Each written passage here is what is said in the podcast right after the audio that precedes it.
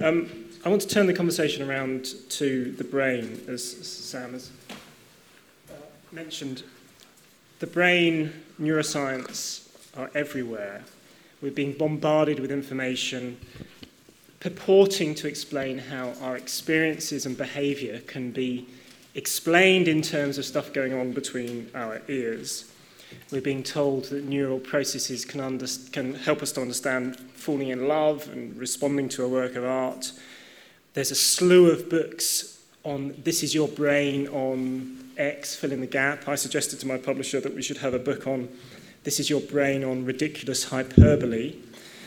Um, it hasn't happened yet, but, it, but watch this space. It could, still, it could still happen. We're being offered information about how to use this, this stuff in improving our lives. So you can buy books on neuroparenting, how to be a better parent by thinking about how your children's brains operate, neuromarketing, how to use these forces in, in turning yourself into a millionaire.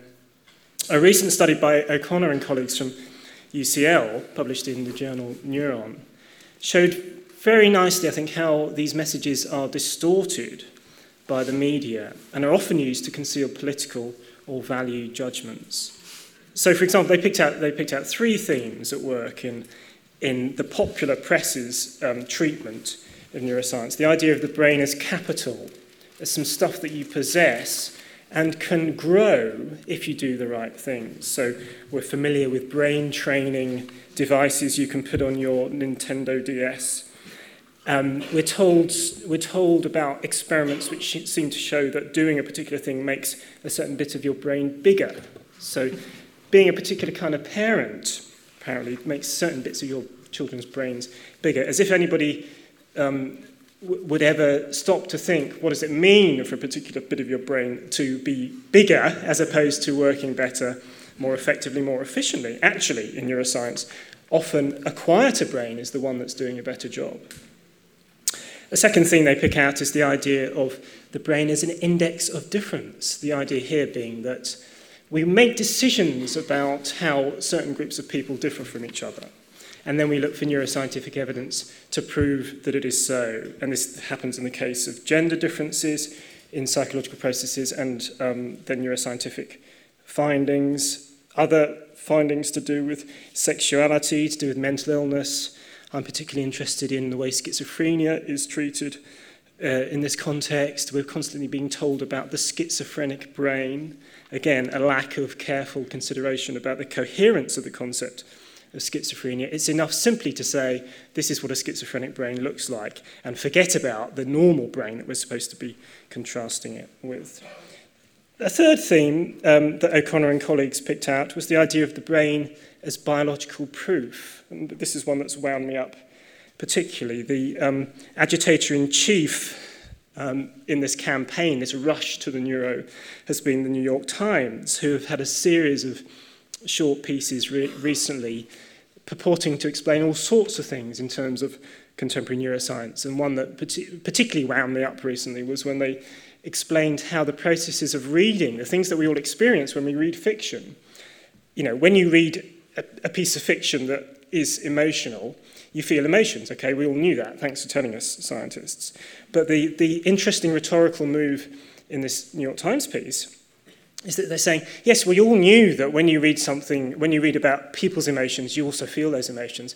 But here's some stuff that shows that when you read those passages, your brain is doing a particular thing. Okay, your brain is showing the emotional reactions. Now, that's interesting and important. I think it's important that we learn about the brain, but it's the rhetorical move that interests me because essentially you're saying, here is some psychological truth which we all accept, but now here's some real truth, which is neuroscientific truth, and therefore the stuff we've been talking about has actually been proven to, to a high level.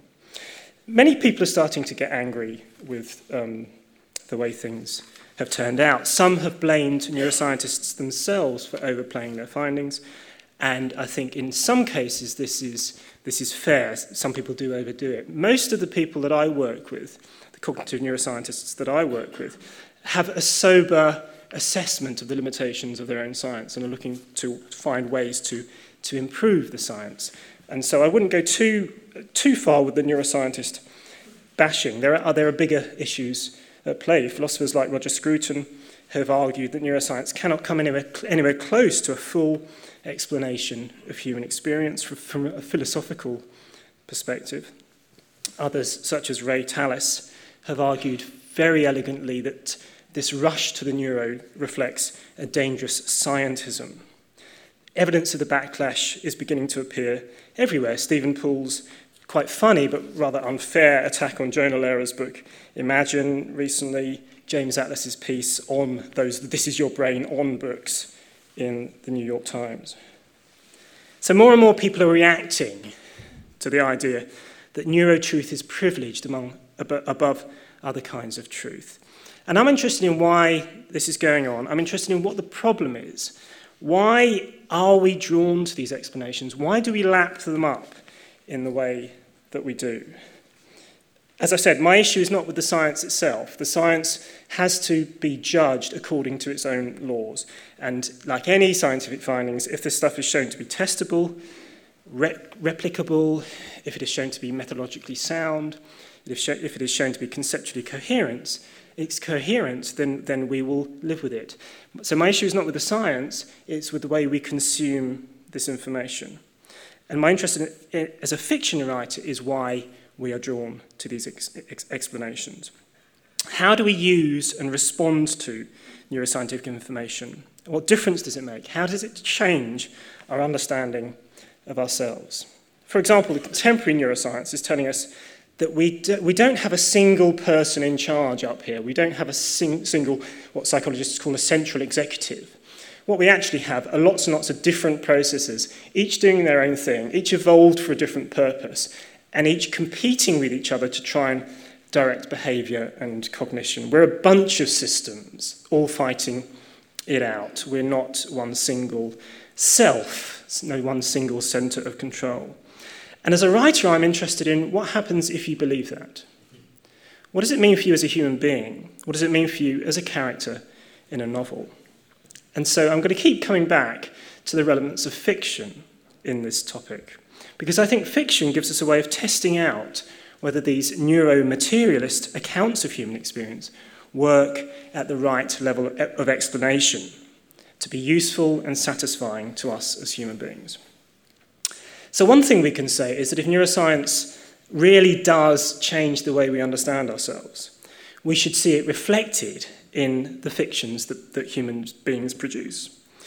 If neuroscience gives us fictions that work, then arguably it's a sign that those explanations will work for us as human beings.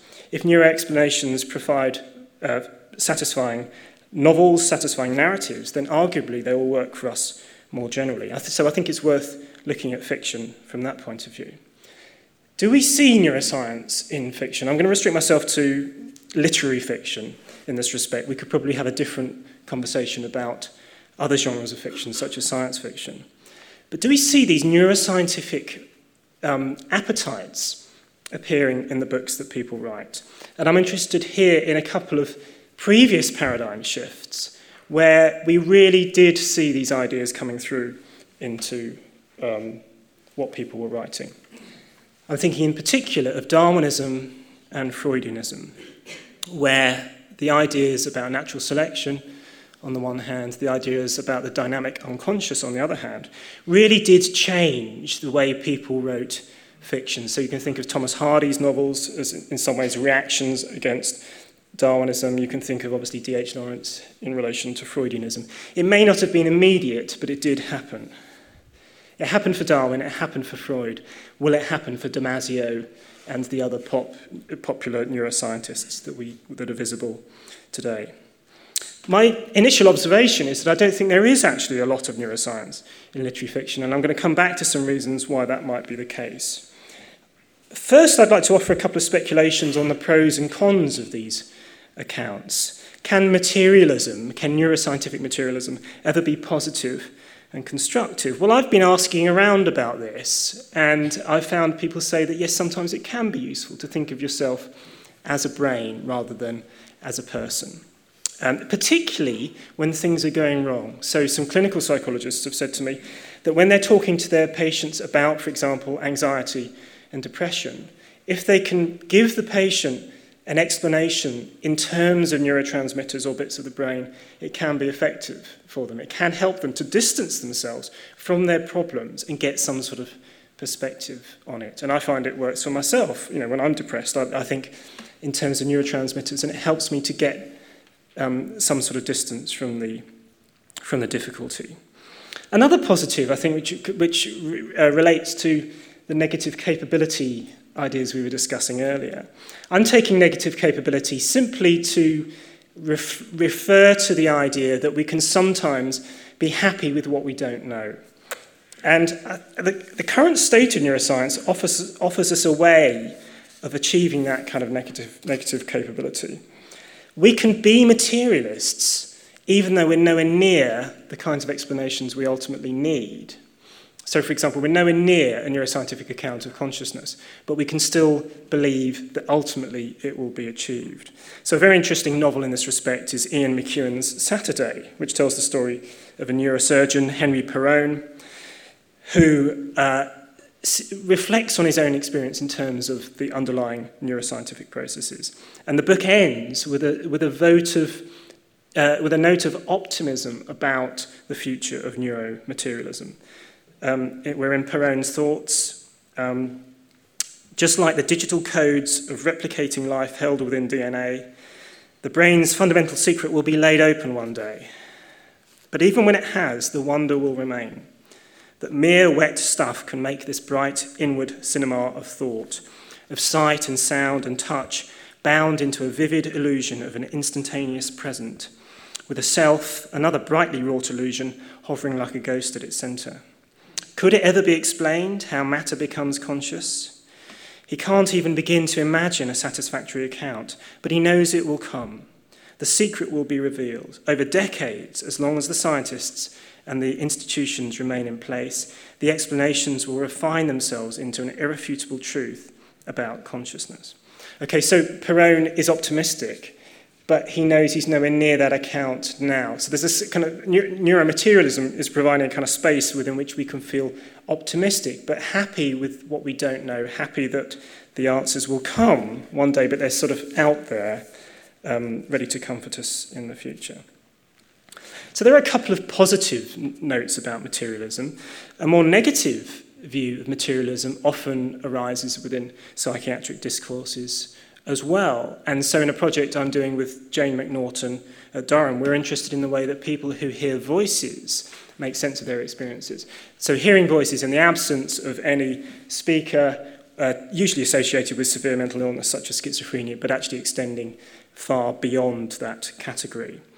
And the voice hearers that we talk to in Durham often vehemently reject the biomedical account of their experiences.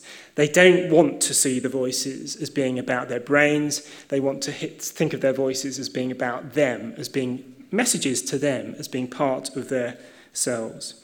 And we're arguing in this project called Hearing the Voice, which is funded by the Wellcome Trust, that understanding human experience calls for multiple parallel levels of explanation. In order to understand something as complex and rich as voice hearing, we have to look at it from different perspectives at the same time. And this is very much our view of, of the medical humanities as we're working through it at Durham.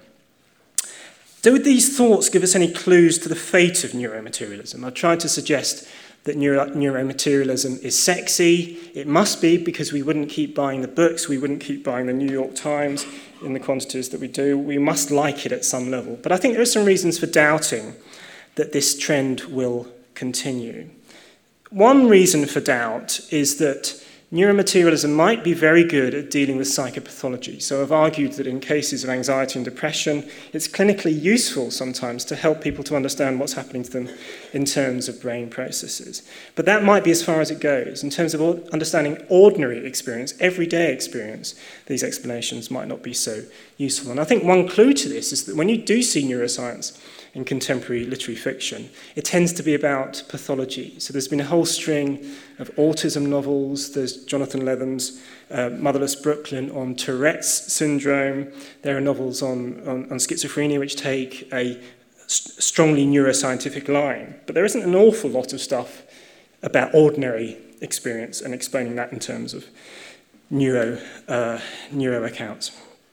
A second reason for doubt is whether neuroscience gives us the right level of explanation.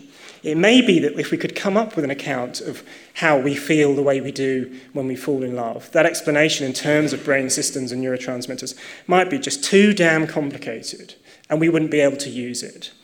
In comparison to those other paradigm shifts that I mentioned, Freudianism and Darwinism, those, the, the, the, the explanations provided by those accounts are much more usable, they're much, they're much simpler in comparison. I wonder whether we will always be drawn back to those kind of person level accounts of, of explanation. Darwinism and Freudian, Freudianism gives us something about who we are as people rather than who we are as neurons. And a related third point there is that neuroexplanations may not be very good at dealing with motives. The one thing a novelist wants to explain, the one thing a novelist needs to explain, is why people do stuff. Why do they do the things they do? Why do they act in the ways that they do. And Freudian and, Freudian and Darwinian, uh, explanations are very good at explaining why people are motivated to do stuff. I wonder whether neuroscientific explanations will ever be quite so good. So I'm feeling pleasure. I could explain that in lots of different ways, but accounting for it in terms of activity in my ascending mesolimbic dopamine system might not be the best way of capturing a literary audience. And the fourth, and possibly the most contentious reason for skepticism, is this perhaps the brain isn't actually all that complex. Now, that's, of course, an absurd proposition to make. There are 80, 80 billion or so neurons in the human brain, and we're nowhere near to understanding how it works.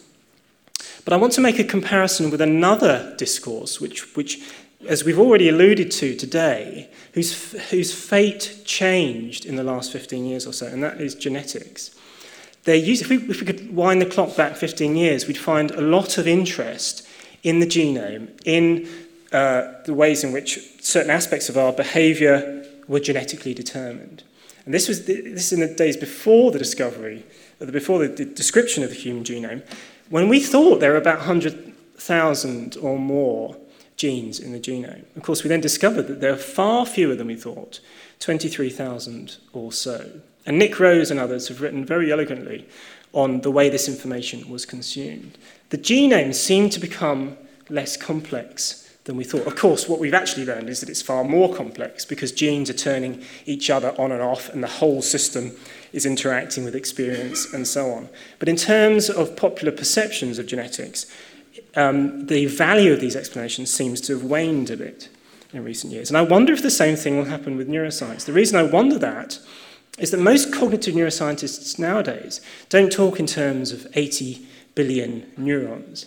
They, ter- they talk in terms of a very small number of core systems that do what we do.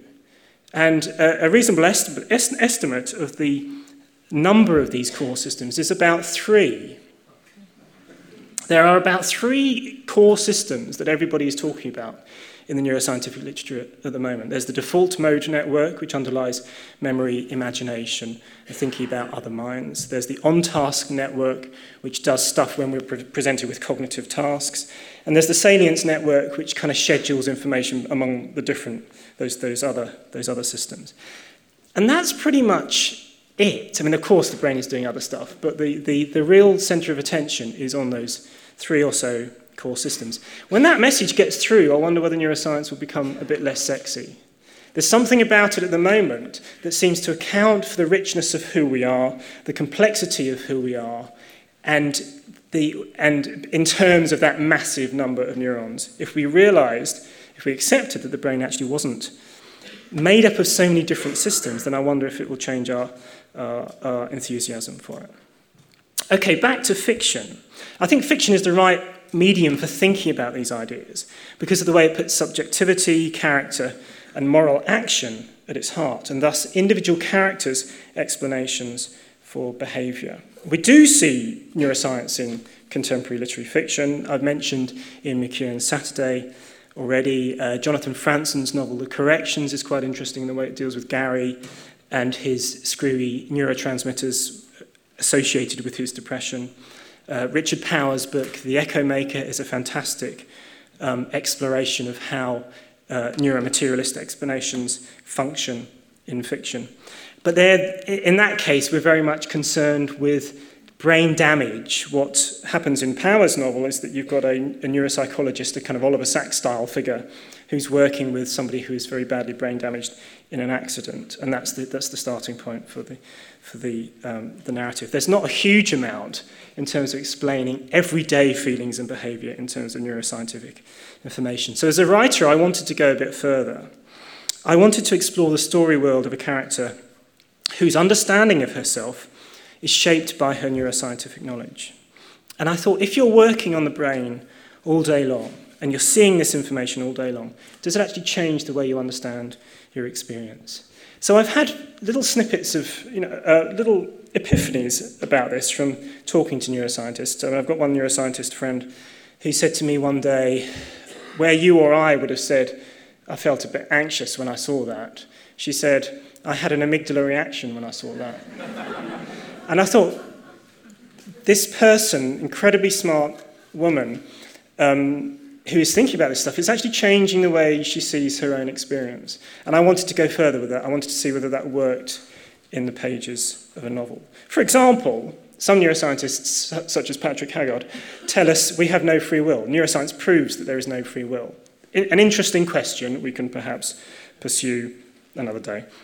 Um, I, I wonder what happens to a character in a novel, a human being in a story who doesn't believe that she has free will. What does that do to you as a character in a novel? What does it do when you are forced to make moral choices? Because novels are all about making moral choices. Morals, uh, novels have to be moral, they have to be about what's right and what's wrong.